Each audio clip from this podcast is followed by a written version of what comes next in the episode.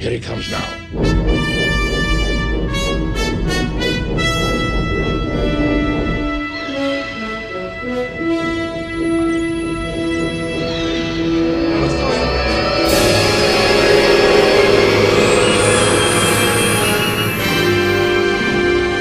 Hello and welcome to Star Trek Mission Report.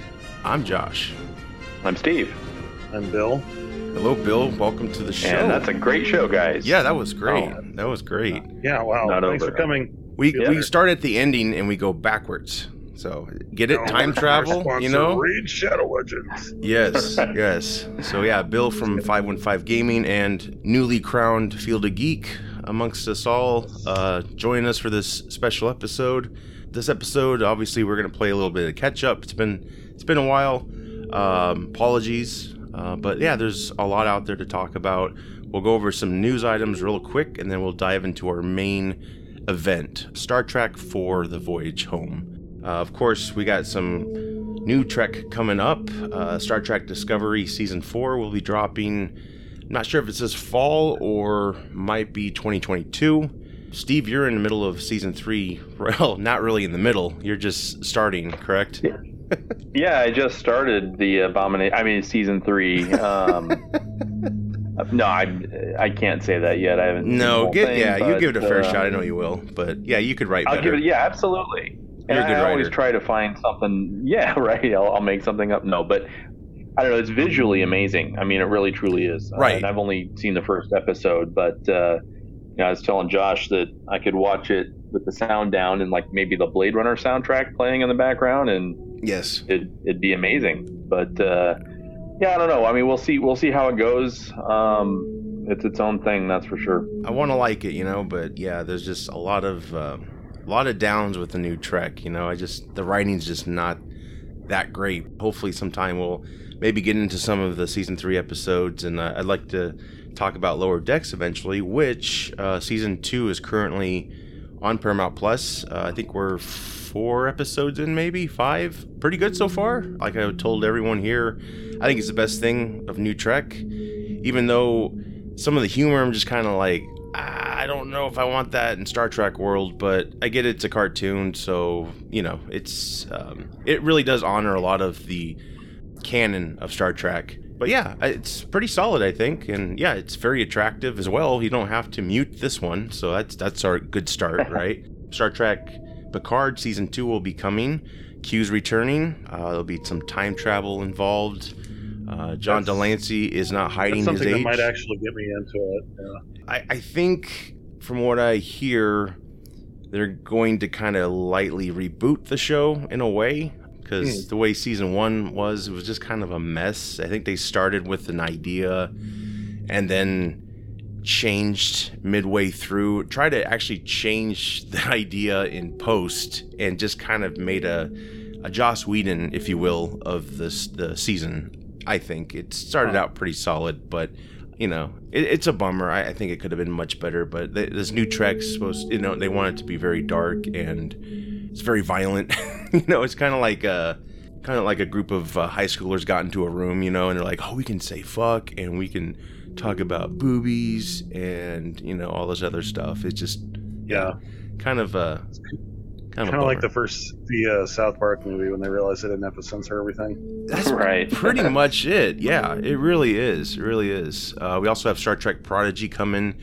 I think this fall. Uh, Kathryn Janeway herself is returning uh, in animation form. And that's a Nickelodeon show, which is maybe geared more towards kids. It's grounded a lot more than Lower Decks is. So I look forward to that. I think it looks pretty good. It's um, 3D animated. Yeah, that'll be uh, something I can definitely watch with my kids. Lower Decks, I try to, but yeah, there's some stuff in there. I'm like, oh no, oh no, I can't, I can't do it, can't do it. Get out of the room, kids. I gotta watch my Lower Decks. But uh, obviously, Star Trek: Strange New Worlds is the the big show. I think me and Steve are looking forward to the most, which uh, has uh, Anson Mount return as Captain Pike. So ever since season two of Discovery, people have been wanting a show like this, and we're finally getting it after um, yeah, it's been two three years I think. So um, Yeah, way too long. He was the best thing about season two of Discovery. He was, He was. He really was. He really commanded that show, and then you could definitely tell his absence. it was felt Yeah. when he left, but uh, at least we get a spinoff. That's I think what people wanted more than anything from this new Trek. Not really more Discovery.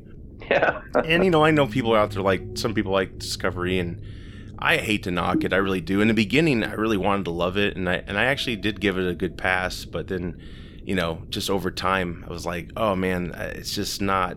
I I just see a lot of flaws, you know, and didn't used to see that in my Star Trek. So I don't think it's the same situation as when TNG came on board. You know, um, I think it's quite different in my opinion, but yeah, Strange New Worlds. That should be pretty cool.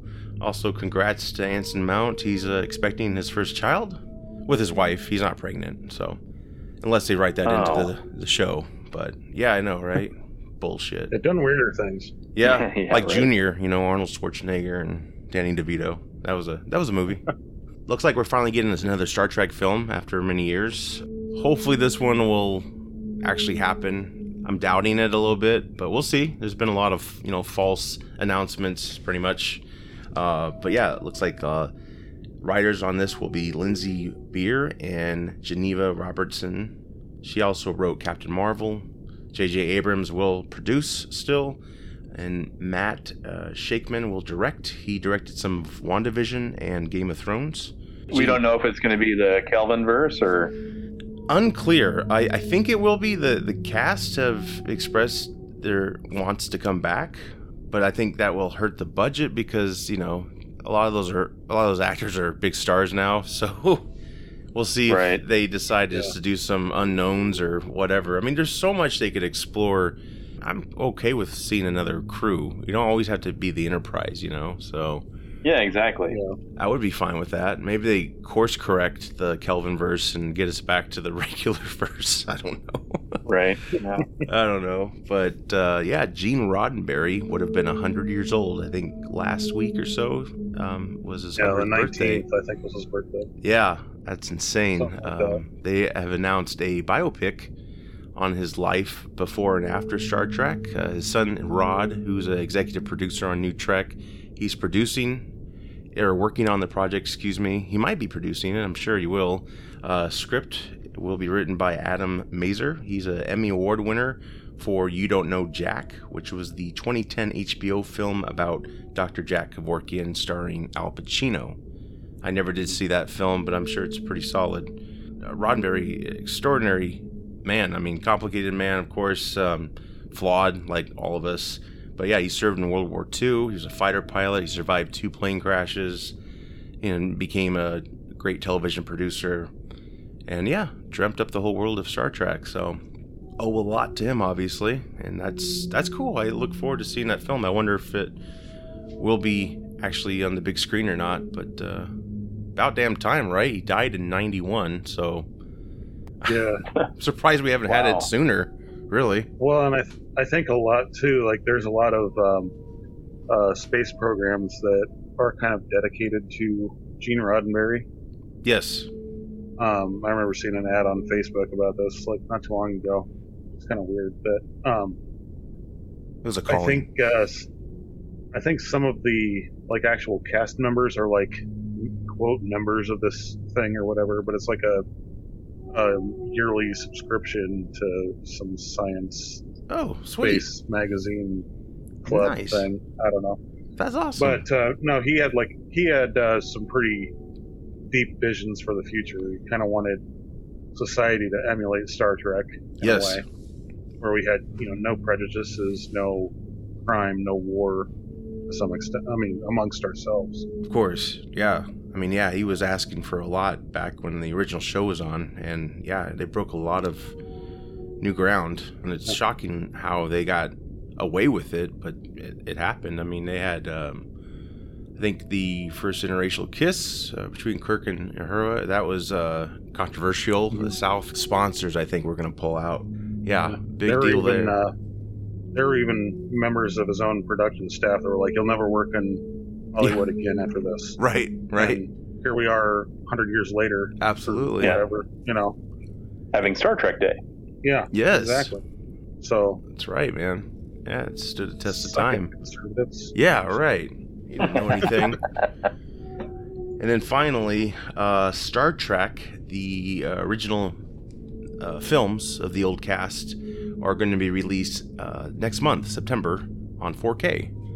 So that's a that's an awesome, awesome treat there. I'm sure it'll be a little pricey, but worth it. Uh, Bill, I think you just didn't you just buy them on Blu-ray? Um, not too long ago, yeah. Yeah. So yeah, wasn't that a great announcement So- for you? But well, you know what? I don't have a 4K 4K player, so Right. I don't either. Whatever. Yeah. I need a PS5 or just go out and buy a player, I guess. Uh, yeah. Yeah. That's how it goes, man. Uh, it'll have uh, all the original cuts, I believe. The uh, Star Trek, the motion picture director's cut, will be released eventually in 4K. This is a huge deal because this was released only on DVD, for, uh, as far as I know. It was never on Blu-ray. I didn't know about that until you were you mentioned something about it to me uh, Yes. last week. I was like, oh well, I wish I would have known that before I bought the box set. I could have. Well, you know, it's kind of cool to compare I'll think for both. You know, but, it's nice to um, have part of your collection because it's it's like you know it's like a, you know the Blade Runner. There's like what five different versions of that movie. Yeah, Uh, 300 different. yeah. 300, and you have like all of them, don't you, Steve? Or I have them all. you have them all. Every week they're releasing a new version. Yeah. the cash grab Blade Runner, the bathroom cut. Yes. Two hours uncut. Yeah. That's the director. Oh, and Uh, Ultra HD. Ultra HD. You're gonna feel this You can hear shit. You can feel the reverb of the porcelain. Sounds clean. Yes.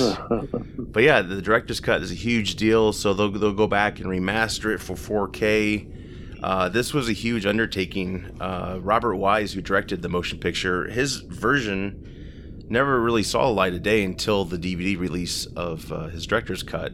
Uh, they rushed the motion picture into the theaters. Uh, I've even heard the damn film was still wet from the flight just to get it into the theater. Yeah, because they foolishly, I believe, before the damn movie even started filming, already announced a release date. So they were already strapped for time.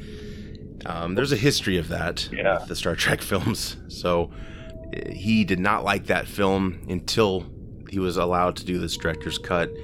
And it took fans to actually get this project off the ground and got him involved. And, you know, he passed away years later, but at least he finally got this, you know, fulfilled. And uh, it's, I think it's a huge improvement, in my opinion, over the original. Not to, you know, say bad things about the original, but it's got better effects and parts, uh, you know, more of what they intended. So it's really worth checking out. Steve, did you ever see the director's cut of the motion picture? I did, yeah. I, I've seen both, and the director's cut is absolutely superior to the regular. And um, you know, I, I love director's cuts of things typically, anyway, um, just because you know, you every time I've ever seen a director's cut of almost any movie, Yeah, I'm always scratching my head as to why they didn't re- re- release it that way the first time. right. Uh, Damn studios, man. I mean, I, yeah, and I, I get it a little bit with Lord of the Rings, only because those movies are 13 hours long each, and uh, but at the same time, you know, the extended versions of those were just phenomenal, you know. But uh, yeah, I think the uh, director's cut of uh, motion picture, I, th- I thought it was great. Totally agree. Yeah, definitely check that out, Bill. I could loan you my to. DVD copy, but it's not going to look that great compared to what it's going to look like. So hopefully Right. that'll be out soon. It probably will be. I'm guessing 2022 to give them enough time to work on it. So in the meantime, Yeah. the the ones you buy in the big pack that's coming out, those um, and I don't know how much remastering those are because you know sometimes they kind of just transfer it simply, you know, like they did with a lot of DVDs to Blu-ray. They still look, look like crap. They're just on Blu-ray, you know. So I'm hoping that these are actually remastered into Blu-ray. You know, they took the negatives and actually, you know, did justice to it. Just take more money, you know, for me, everyone. I just ordered the uh, special remaster of Star Trek 2 soundtrack, so I'm looking forward to that. Steve, I think you got that yourself, correct? Or I ordered did. it? Did it already come? Yep. Not yet. Not yet, not yet. Special delivery. So Special D. Yep. Special D. Yep, I'm looking forward to mine. So, yeah, more on that later. Uh, I would love to play some, but it'll probably get dinged for copyright. So, Probably. but we'll get attention, right? So that might be worth it. I'll think about it. I'll think about it. We'll just talk every uh, two seconds. Maybe that'll that'll help.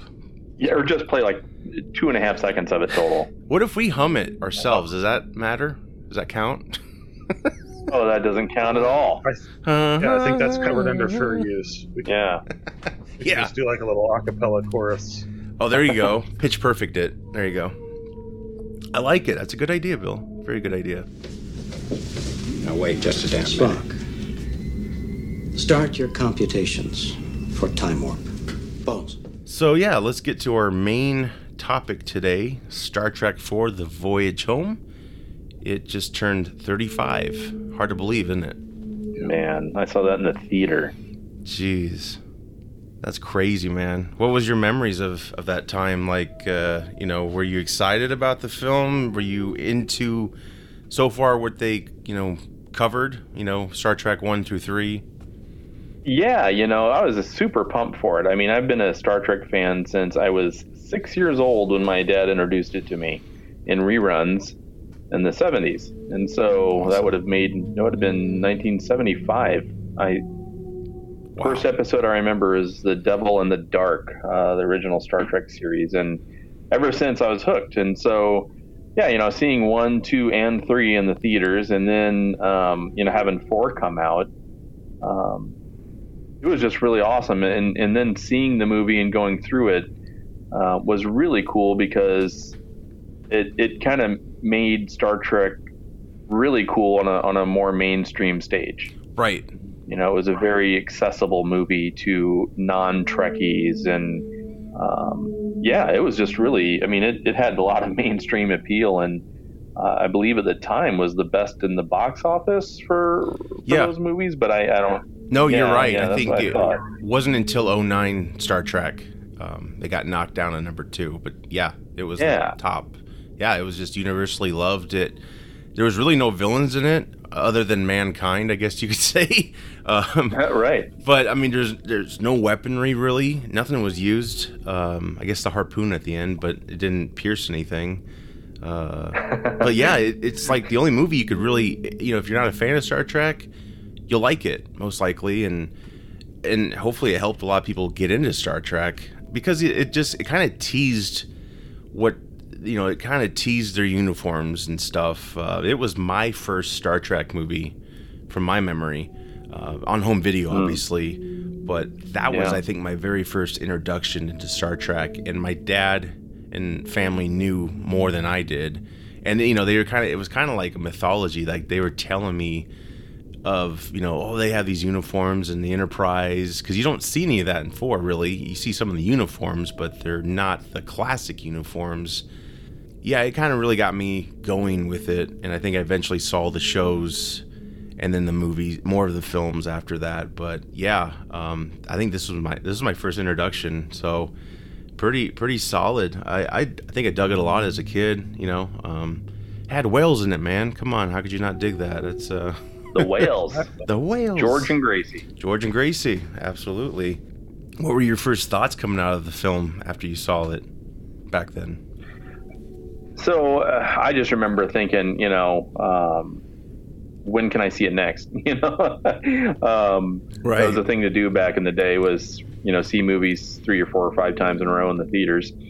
And I, I, I think I've seen it several times in the theater and at least a hundred times since. But, uh, you know, I just remember loving it to death. And, you know, it's one of those movies that, you know, as I, you know, uh, met my uh, soon-to-be wife and all those things. I, you know, was trying to introduce her to what a nerd's life is actually like, and um, you know, she she loved that movie, you know, and so that's just it. Just speaks to Nimoy's vision and the universal appeal that it had.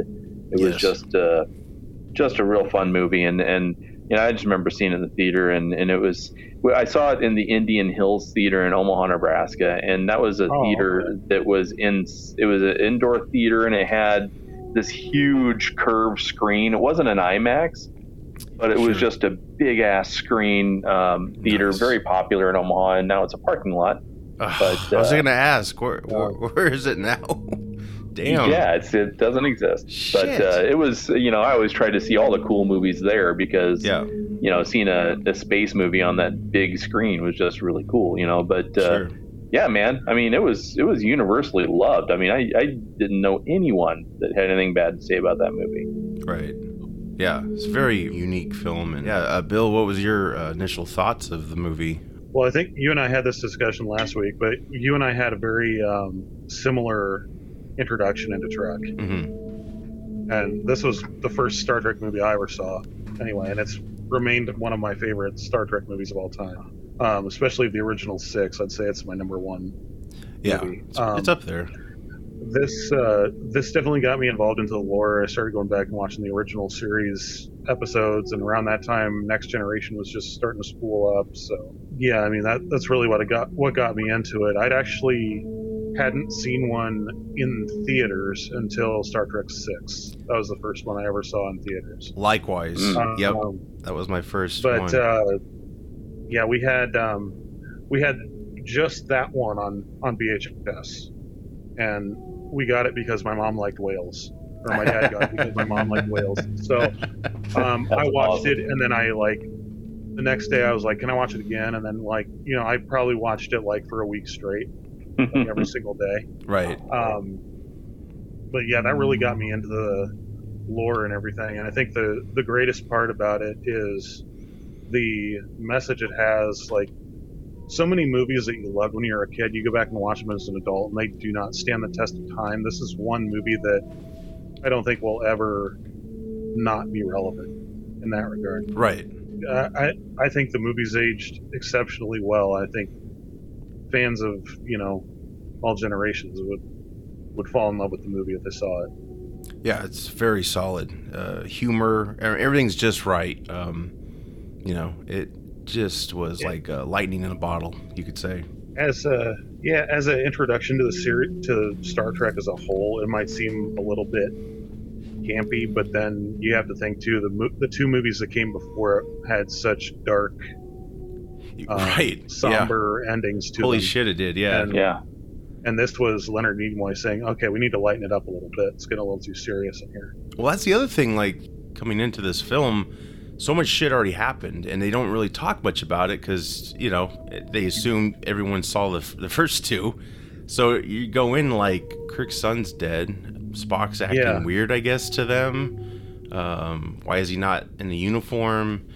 Then I guess what's confusing about it is you go and you know you watch Star Trek four, you go Mhm. back and watch some of the original series, and then everyone's like so different. You know, Spock's acting different, of course. Yeah, You're like, well, what happened between then and now? right. And I remember like bugging my dad about it, just like, what happened? What happened? What happened? And he finally got tired of like telling me, he's like, you know what? We're just gonna go out and find all of them. And that's, oh, that's great. that's exactly what we did. It's like we we got Star Trek one, and I watched that, and I was kind of like, okay.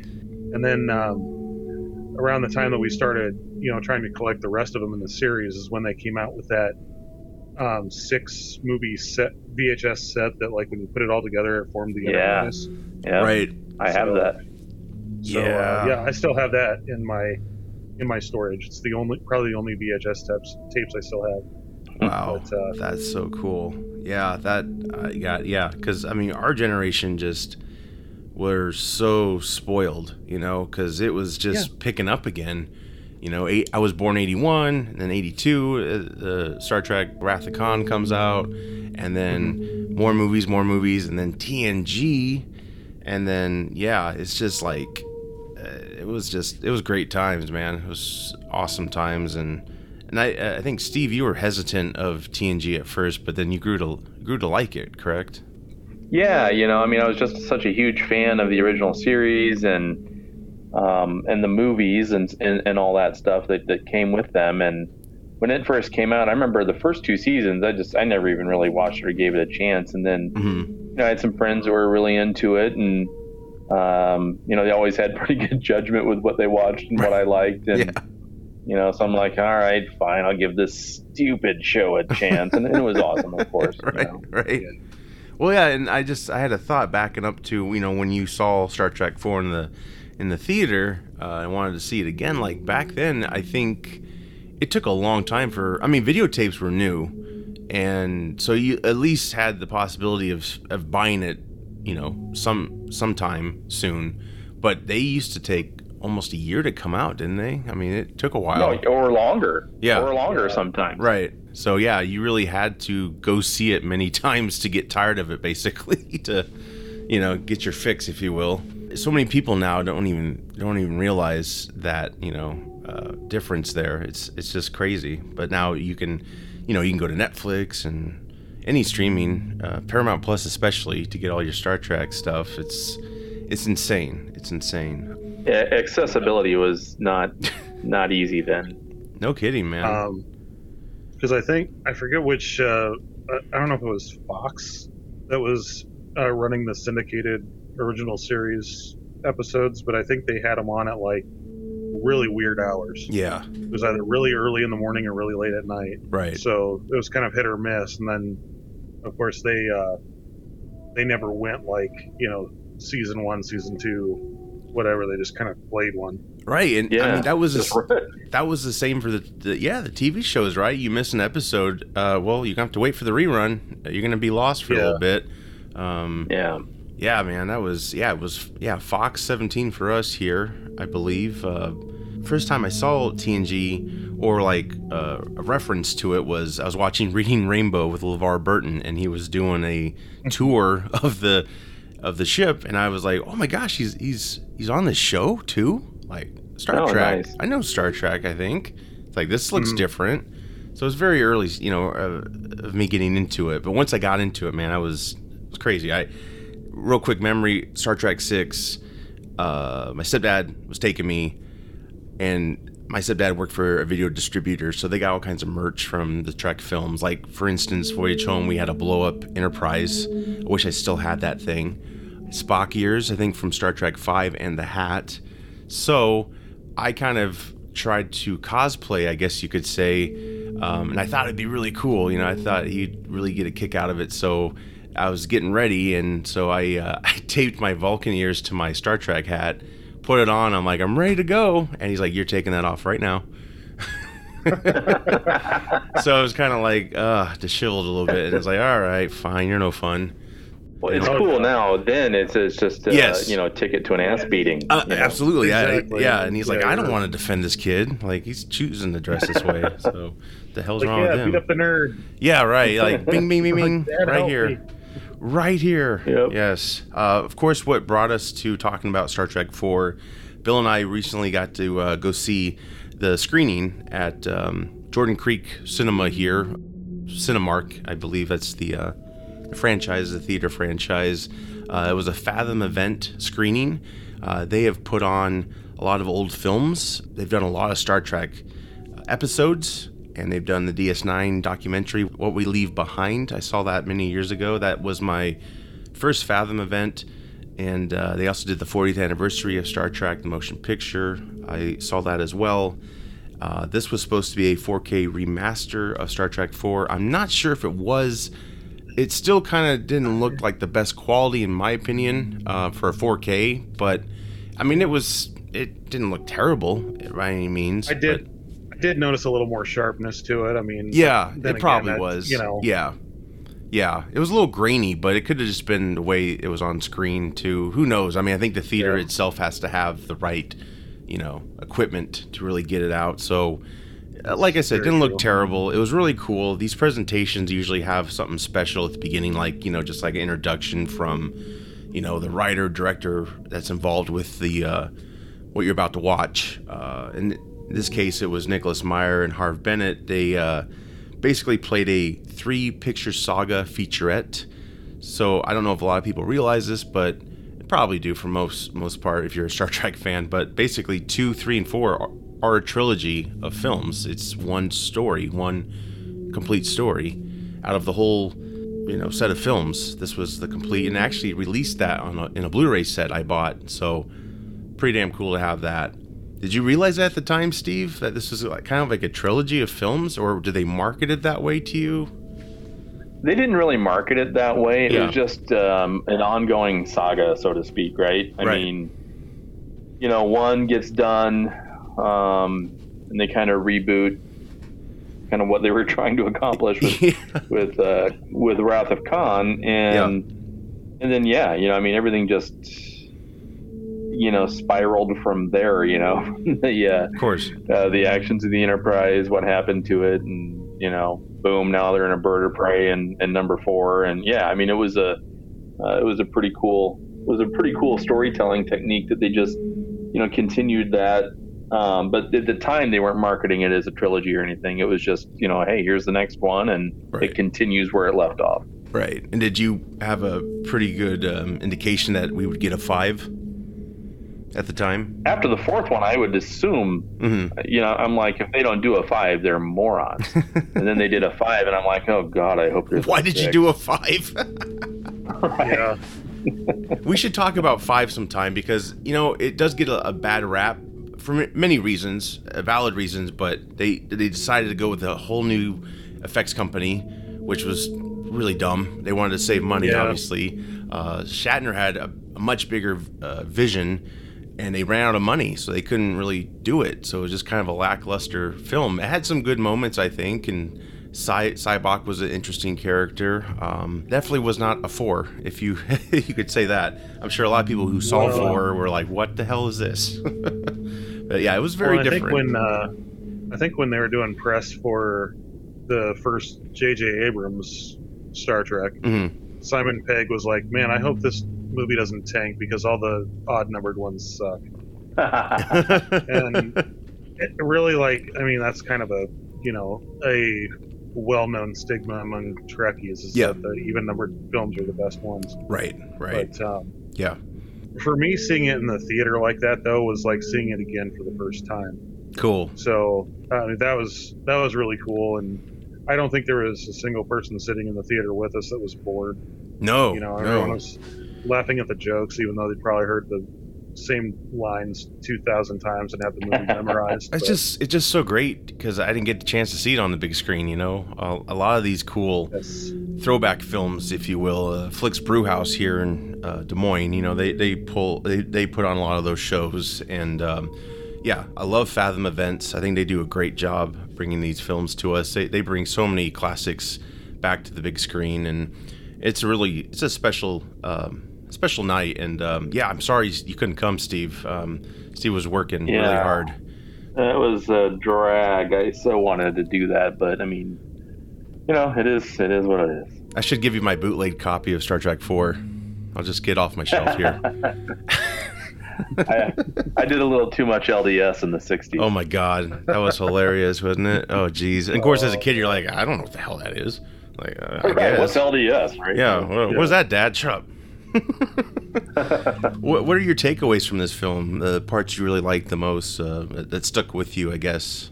I think a lot of what I took away from it is that it's a fish out of water story without feeling like a fish out of water story. That makes any sense? Yeah, does to Um, me. you know, it's it, it's cool to see them interacting and like mo- basically this was supposed to take place in present day, right? Right. Like at the time that it released, I don't know Right. exactly what the release date was, but It was uh, um, November 11th, 1986. So yeah, it pretty Okay, much so took yeah, place was- same year. that was pretty cool. I mean, and you know, it's also you see kind of the the sign of the times with it too. I mean, they they treat Chekhov like he's you know Nuts. like we would like we would treat Osama bin Laden probably Right. right. Right. because they're they were just coming off of the Cold War and, and everything like that. And so I mean, it was it was cool to see like what um, you know people from the future would interact with, and I think it kind of gave that message of maybe we shouldn't be hunting these Creatures. creatures yeah. that are part of our planet into oblivion because you never know right. some alien probe that'll never get explained in the history of Star Trek uh, will come and destroy your planet. well, that was the beauty of it. I Um, think is it never was think it explained. was, too. Yeah. Yeah. Um, I think the the best part of it was that they wanted um, Leonard Nimoy to put subtitles for the conversation Right. between the probe and the whales, Yes. and he declined that, saying it'll have more effect if we don't know what's going on. Right. And it, I think it did. I mean, I think if you had subtitles on there and been like, huh, "Can you believe these fuckers hunted us out of existence?" I know, right? Well, like, you know, who needs that? But Hey, who Um, designed this, Bob? It looks like a piece of shit in space. In order, I think, to um, forego the subtitles from the probe, they also had to forego the subtitles from the fisherman later on in the film, which was fine because you, you get what they were out there for. So, makes sense. well, the the only thing they said was, "What the hell is that?" You you don't really need a translation for that. no, no, no. I mean, what, You what an look at their image. panicked faces. Maybe it was because it was the first introduction I had to Star Trek, but that movie made it so like the Klingon Bird of Prey was my all-time favorite from oh Star yeah. Trek. I think. Right. We I mean, didn't the know fact the that it can history. turn invisible, like, what more would you want? You know what I mean? Right. Um, I think a lot of it too. There was there was so much um, of the culture and so much of the the crew feeling like a family. Yes. You know, it was just they went from this big starship that everybody knew across the galaxy with you know hundreds of people on it to a little dinky thing that they had to recharge with 1980s radiation. Right. And that was slick how they, you know, it, it seemed legit, right? Like, obviously, Yeah, like we're it- not scientists, so we're like, yeah, it sounds good, sounds right. But the writing was It's, pretty it's solid. plausible enough, right? Yeah, absolutely. Yeah. From the aircraft carrier actually called USS Enterprise, so that was a little connection there. I didn't understand that as a kid. Like, wait a minute, because Chekhov says it's the Enterprise. I was like, what? What are you talking about? The Yeah. Enterprise is there? Like, what? See, my my dad was the kind of person that he would answer every question you never asked. So, so he'd be like, "Oh, you you know what the significance of that is? There's been a space shuttle, and there's been a yeah, yeah, blah blah blah blah blah named the USS Enterprise. Blah blah blah blah. blah. You know, right, right. tell me all this stuff about it. It's like, cool, Dad. Nobody asked. That's awesome. um, but yeah, uh, it's little things like that. Like, uh, I think there was even things they cut out of the movie that would have been like kind of led to a bigger connection. Like, I think the, the little boy running out of the Yellow Pages office or whatever, like the lady was supposed to yell after him, like, Hikaru, come back here. And that was supposed to be his, like, Yes, Sulu's, like, great, great, great, whatever. grandfather. Yep. Grandfather or That's something. correct. They tried they tried to film it, but the kid wasn't a professional actor and his mom I guess made him super nervous on set, so they just had to scrap it. I don't know if that's the same actor they used for the kid, but he didn't really do much, so it easily could be. Yeah, It is kind of a kinda weird ran scene, away. but at first it does seem like this is kind of odd. Why were you pausing so long? But they look at the Yellow Pages ad on the side of the building because they're trying to find Yeah, the glass like, manufacturer. So it's like, ah, yeah, yeah, yeah. That's Can't clever. find it? Look it up. Yes. Yeah. yeah. Right. What does it mean exact change? I love that when Spock and uh, Kirk get on the bus. That's hilarious. A double dumbass on Yeah. you. Yeah. Um, yeah. The the swearing is Yeah, it's so cool in this film how they're just like, what's with the, this this language, you know? And I was telling Steve, and I think I told you too, Bill. Like that's the problem with modern Trek, is very contemporary with their language, and so it kind of just makes no sense when you have them in this film. Like, why do they talk like this? Even though the the new shows take place before the you know the original series, and they're talking, they're saying f words and all kinds of stuff. They even play like contemporary music. It's really it's not i don't like it i don't like it at all i like how they tackled it here you know acting like we we got better in our ways you know we talked Yeah. we communicated better much better but it was cool for them to like especially spock because he's just saying everything wrong you know exactly. Except for the end when he finally nailed it. One damn minute, Admiral. yes that was pretty damn good. That good was Yeah. great. That was good. Yeah.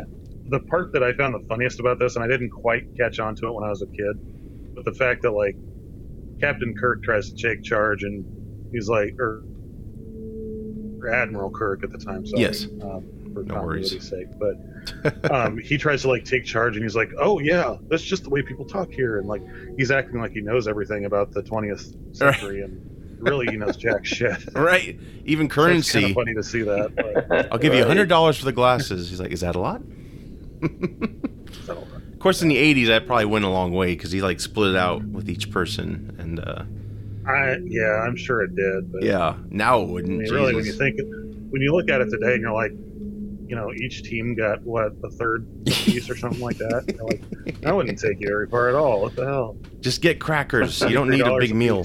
Yes. Yes. They uh, probably got a replicator on board or something. I don't know. Right. Well, they only had the. Oh yeah, they think they did change the Klingon replicator They're- out they or replaced the Klingon food packs, whatever that was.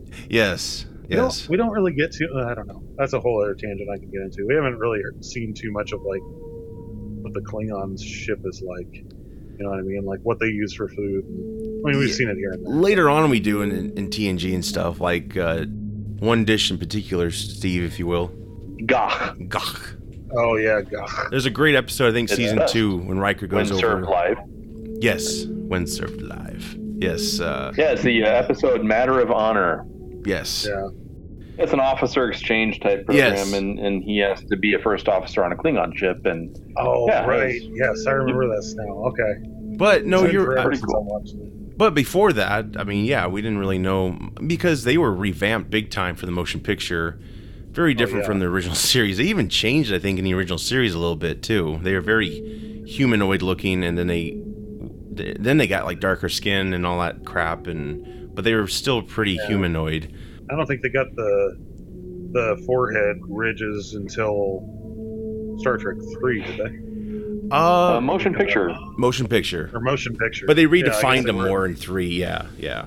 right? Say for the motion picture. But yeah, that was a big change. Yeah, Steve, did you have a problem with that change at all back then? Not really. I mean, because I was at that age where I realized that the '60s only had so many resources from Right.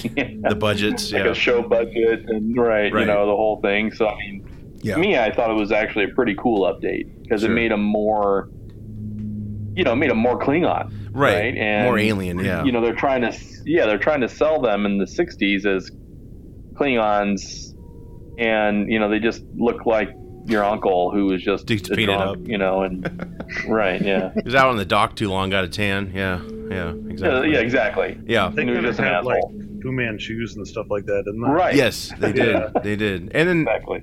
to Enterprise's credit, the show Enterprise, Star Trek Enterprise, uh, they did explain that, um, and it probably didn't have to be explained, but hey, I, I admire them for trying. So, Klingon culture, you know, the the bridge changed between three and four. I don't know if you guys remember that or caught that, but it's totally different from Mm-hmm. when it was uh, what it was in three. Um, Yeah. because I think they they redesigned it in four to be a little more cozy, Yeah. so it kind of contrasted to the open space of the Enterprise. Right, and I Right. think you know, I think a way to explain it is, uh, I, you know, it's just fan theories, of course, but you can easily come up with your own fiction of how they changed it. I mean, this this movie takes place three months after, and perhaps, um, yeah, uh, Vulcans had uh, some repurposed office furniture, and they're like, yeah, we'll set it up for you this way, and uh, I did notice this time around the people working on the ship, the uh, HMS Bounty, because McCoy coined that uh,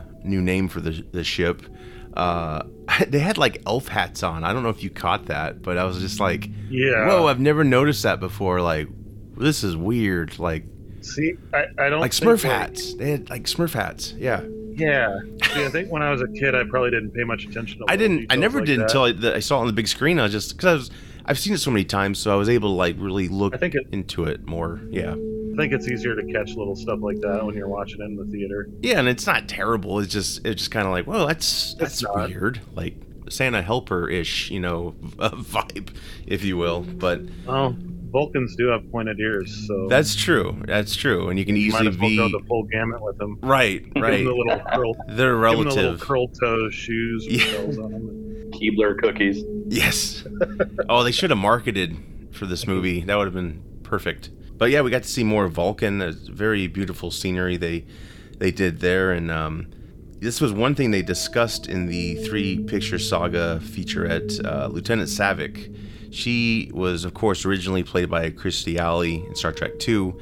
Then Robin Curtis took over the part for three and four. But yeah, she just is written out of this film very quickly, and it's kind of like a mystery as to why. And I guess the one of the original drafts was she was pregnant with Spock's baby because they ponfarred in three when he was going through his uh, adolescent stage. I really wish they would have explored that. I think that would have been kind of a cool idea, and maybe it still could be, uh, you know, canon in, in fan fandom world, I guess you could say. But yeah, did you ever find that um, odd, Steve, uh, when you first saw it? Like, why the hell are they getting rid of Saavik so quickly?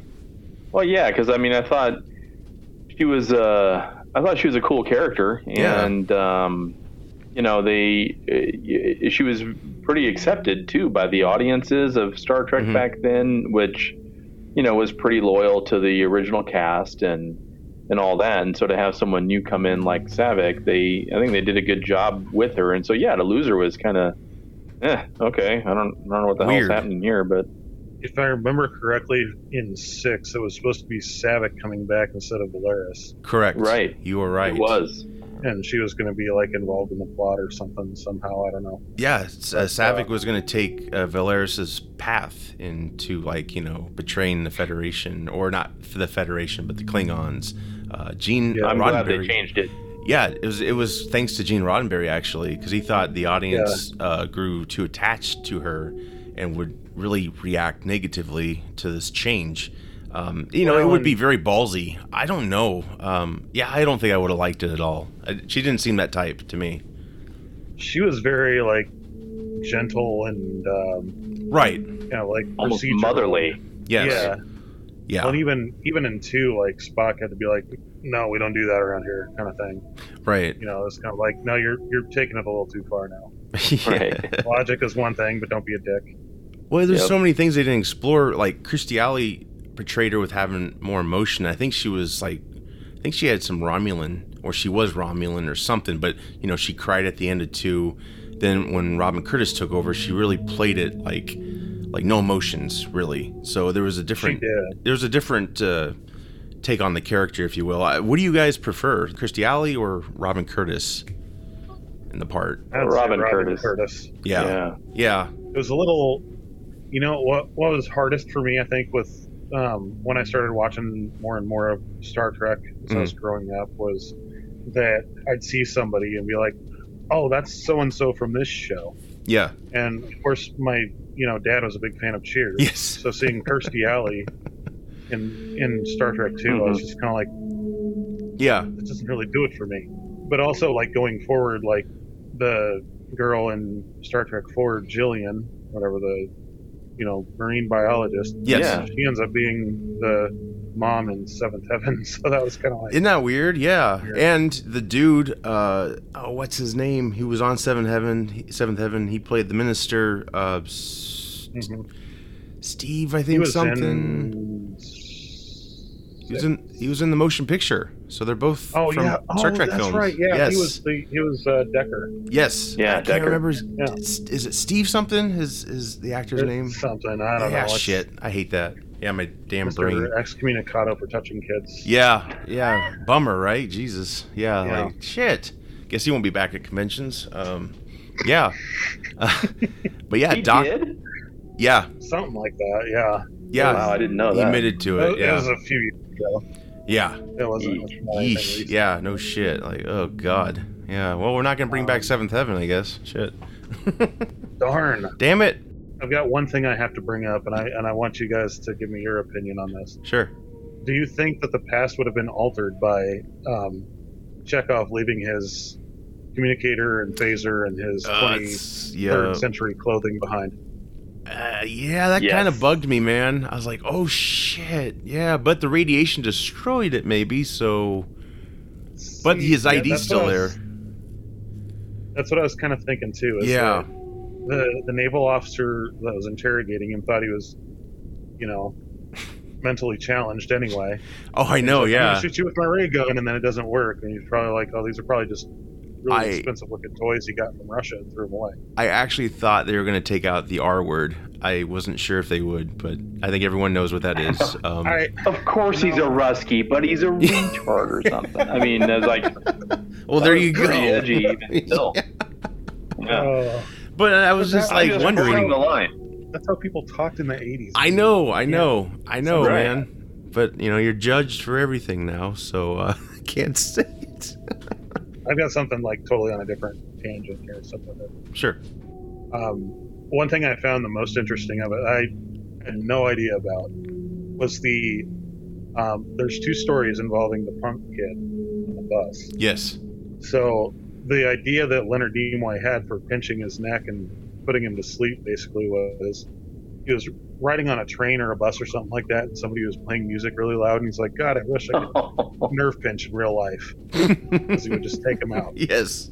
Um, but the the guy playing the punk guy, I guess he thought that the music they picked for him was too soft or something, so he wrote his own song, and that was the one used in the film. Yep. oh, sweet. Yep. He did, man. He did. And also, fun little Easter egg is if you watch uh, Spider-Man: Homecoming, when the hot dog vendor goes do a flip, um, he's standing next to the hot dog vendor With the Same- boombox.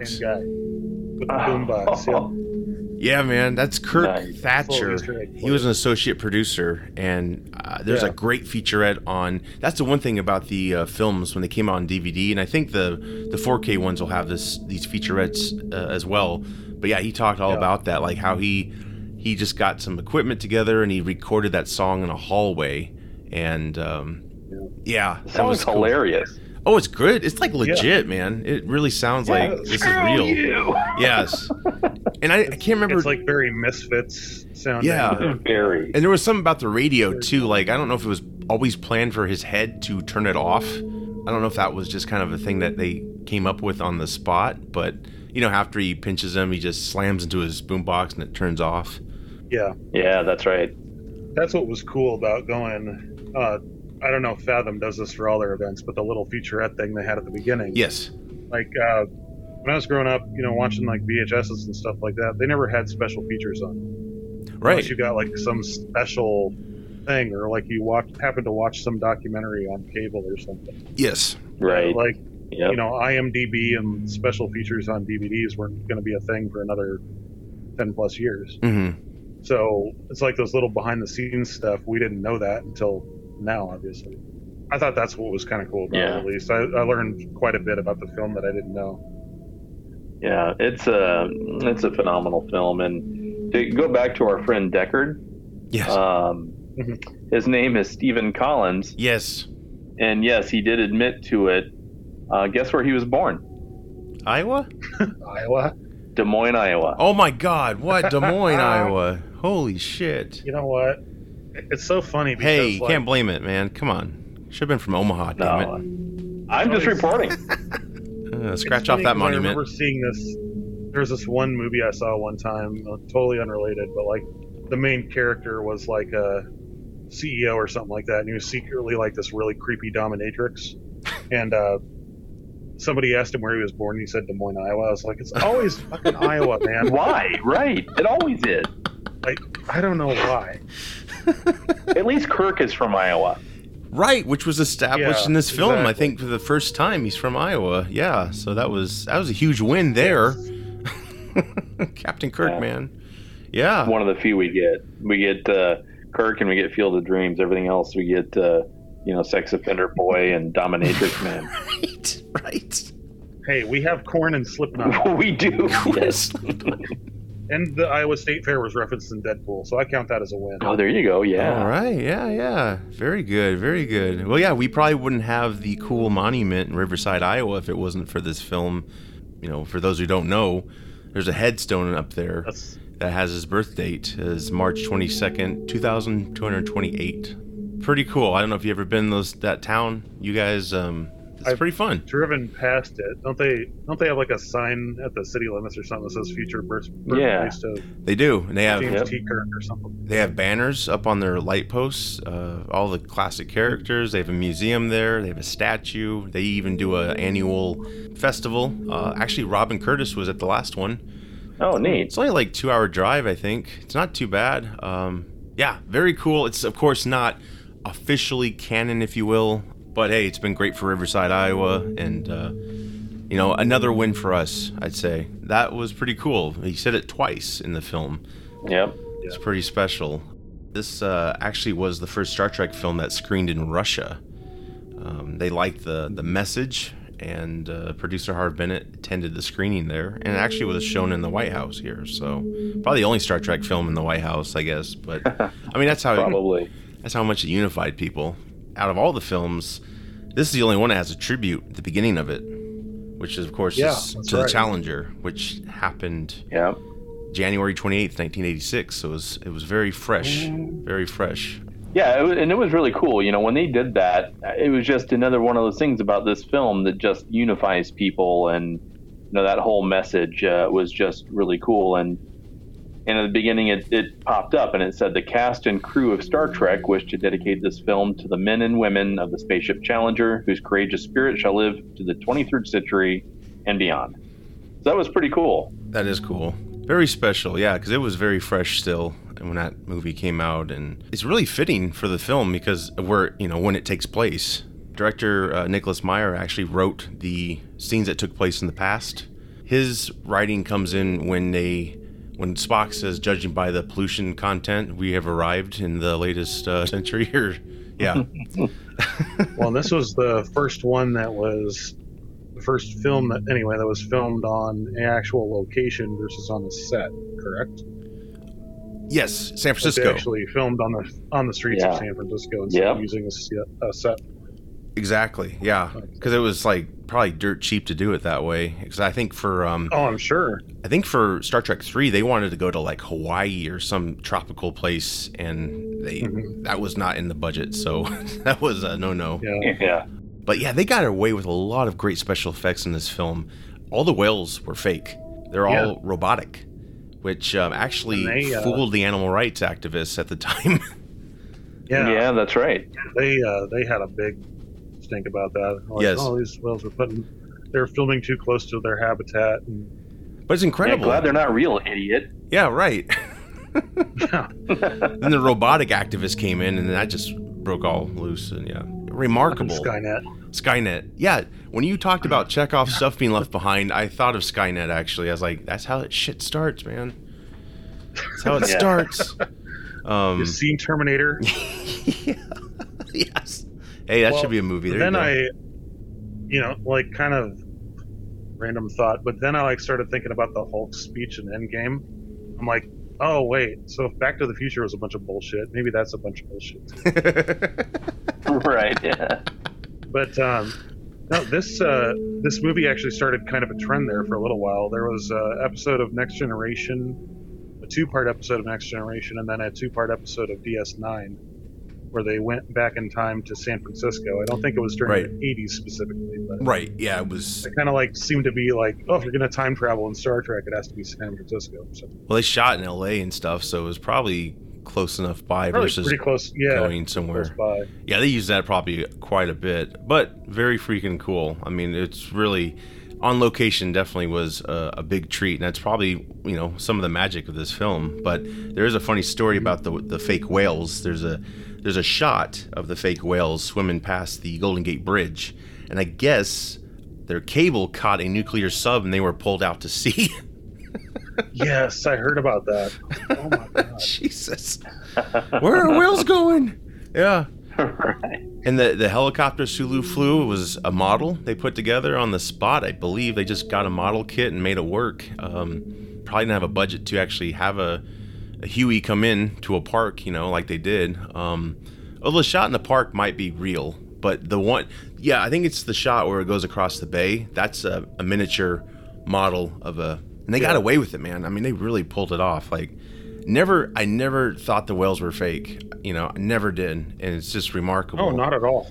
and uh, they actually uncovered a old water tank at the Paramount lot itself, which was a parking lot, and uh, they were able to film the the underwater sequences in there. And uh, yeah, Shatner himself did that courageous swim to save the whales at the end. And you know, knowing what I know now, I'm like, damn, he had some great wig glue because it didn't come off, man. Yeah. Holy shit! I kept I kept waiting for it. I'm like, damn, Yeah. man, that's really on there. Shit. I mean, was that that was known back then, wasn't it, Steve? That that was not. Oh yeah. Yeah. Probably ever since the David motion Letterman picture. used to make fun of his hairpiece a lot. But yeah, man, that's incredible how it it, it uh, was just flowing underwater. I was just like, oh my god, where is it? Where where's the scalp? I don't see it. yeah. Now that you say that, I do think his hair was a little extra buoyant. So maybe Yeah. that was the reason. Right. It was a flotation device, right? Yeah. One thing I loved about the movie was, um, you know, it is actually credited uh, for the resurgence of the humpback whale. Yeah. You know, because back in the day, I mean, it was ninety percent of the population was gone, I believe, by that time, Mhm. and um, you know now it's you know it's rebounded significantly. You know, I mean, it's still a it's still a risk because you know Sure. people will whale, but uh, Right. yeah, I mean, it was just it was just a really cool thing that you know it kind of brought that humanitarian effort to the forefront. You know, to just make a, a cool film even cooler. So I, I just thought that was a really cool deal. Oh yeah, absolutely. Yeah, it, it's just a, a magical film. I mean, it's yeah, it's it's a, such a great film that anyone can you can watch it with your kids or you know everyone's going to get something out of it basically. And I think that's what the uh, big appeal is. You know, it's just got a, a simple message to it and um, not really any huge violence. One thing that's really unique, I didn't know about this till years later. Eddie Murphy was almost in this film, which would have changed it drastically. I'm, I'm happy he Right. wasn't because I think that would have been a big distraction. And yeah, I probably would have been way over the top with the humor. But he was originally going to be Dr. Taylor, I guess, which was written totally different. He was like a UFO nut college professor. He decided to do the, the Golden Child instead, which he regretted um, afterwards, of course. But I think that was a win for us because we got, you know, Catherine Hicks, who of course played the Doctor, and she's the only person, only female, I think, who actually burned Kirk. I think she burned him at the end where he's like, "Hey, I don't even have your telephone number," and she doesn't she say like, "I'll find you." Like, oh my god, I wanted to tell Yeah. Bill right then and there, like, burn. No shit. Nice. I didn't see it though between them, honestly. I mean, there was flirtation, but it was, I was okay with them not going there. You know, Kirk didn't have to bang every girl. You know, Yeah, I mean, it was kind. It kind of reminded. Well, you know, in retrospect, kind of reminds me of the original series yeah, uh, episodes where he'd like hook up with an alien chick and then never speak to her again. right. You know, which I mean, he didn't really, you know, hit it and quit it with Gillian, but um, Right. yeah, I mean, it, I kind of wanted to see like at some point, you know, just a mention Mhm. of her, like, hey, the we just spotted a pod of whales outside of Alaska. Looks like they're thriving again, or something. You know, just Yeah. a little throwaway thing. But Yeah. then again, I think the thing that works so well with Star Trek that pisses me off about Star Wars Mhm. is that not everything needs to be connected or explained. Right. Right. So, like some some of that's just there for your interpretation. Of course. Yeah. Well, yeah, it's cool knowing that she went went to the future, and who knows what the hell she did after that. But you know, she probably did something cool. Well, and you know, with her being on a science vessel, it's probably like, okay, well, we have this, you know, foreign species in our Yeah. waters now that's been extinct for however many years. We need somebody that knows what the hell to do with them.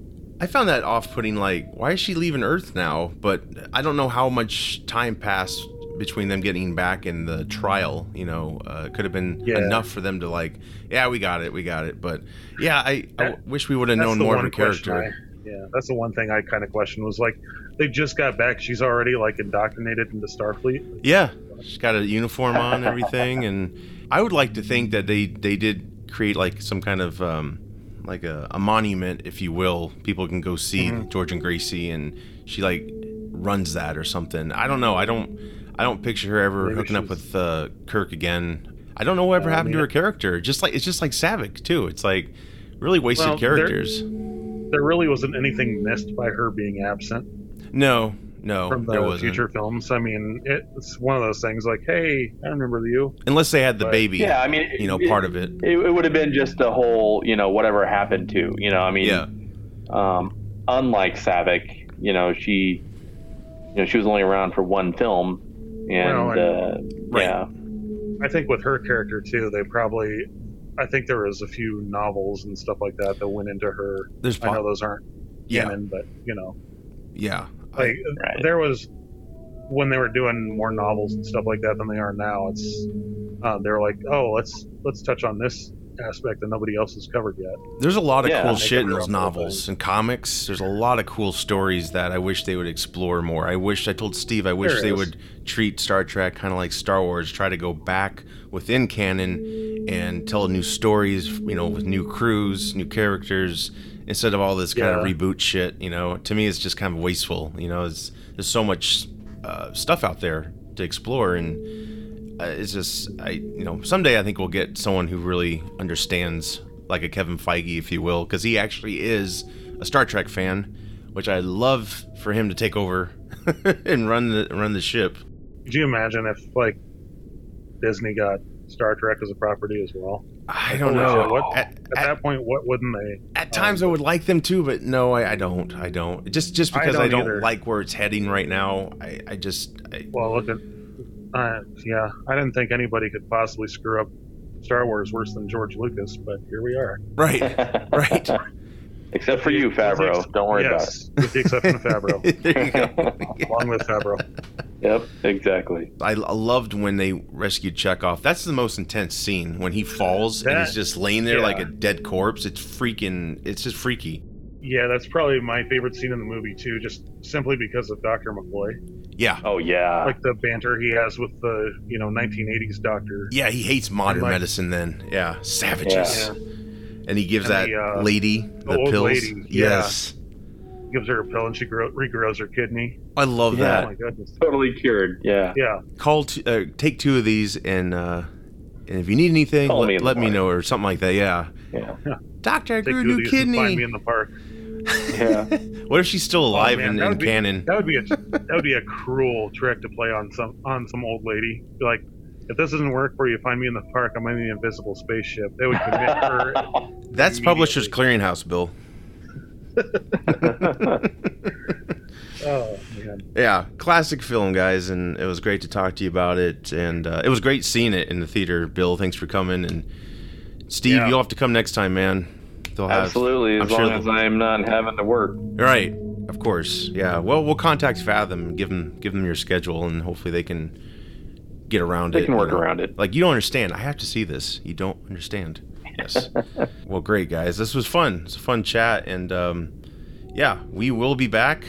Hopefully, get Steve's thoughts on Star Trek Discovery season three, and of course, Bill, you're welcome to come back and talk to us about anything lower decks. Uh, we will be covering classic episodes eventually, so I look forward to doing that. And um, hopefully down the road, commentaries we can get back in person. That'd be that'd be wonderful. absolutely. Anything else, guys, before we leave? I don't think so. I don't think so. Yeah, just a great film. If you've never seen it, um, stop what you're doing and go find it. It's I give it a five out of five dead whales. Hell yeah. There'll Sorry. be whales here. I love when uh, that guy interrogating Chekov. He's like, uh, "What's your?" He goes, "What's your name?" Or what do you, what do you say? He goes, Like he, name. he goes, "What's my name?" No, my name. do not I don't know your your name. Yeah. Oh, love it, love it. So, yeah, with that said, we'll be back three to beam up. I'm Josh. I'm Steve. I'm Bill. Take care.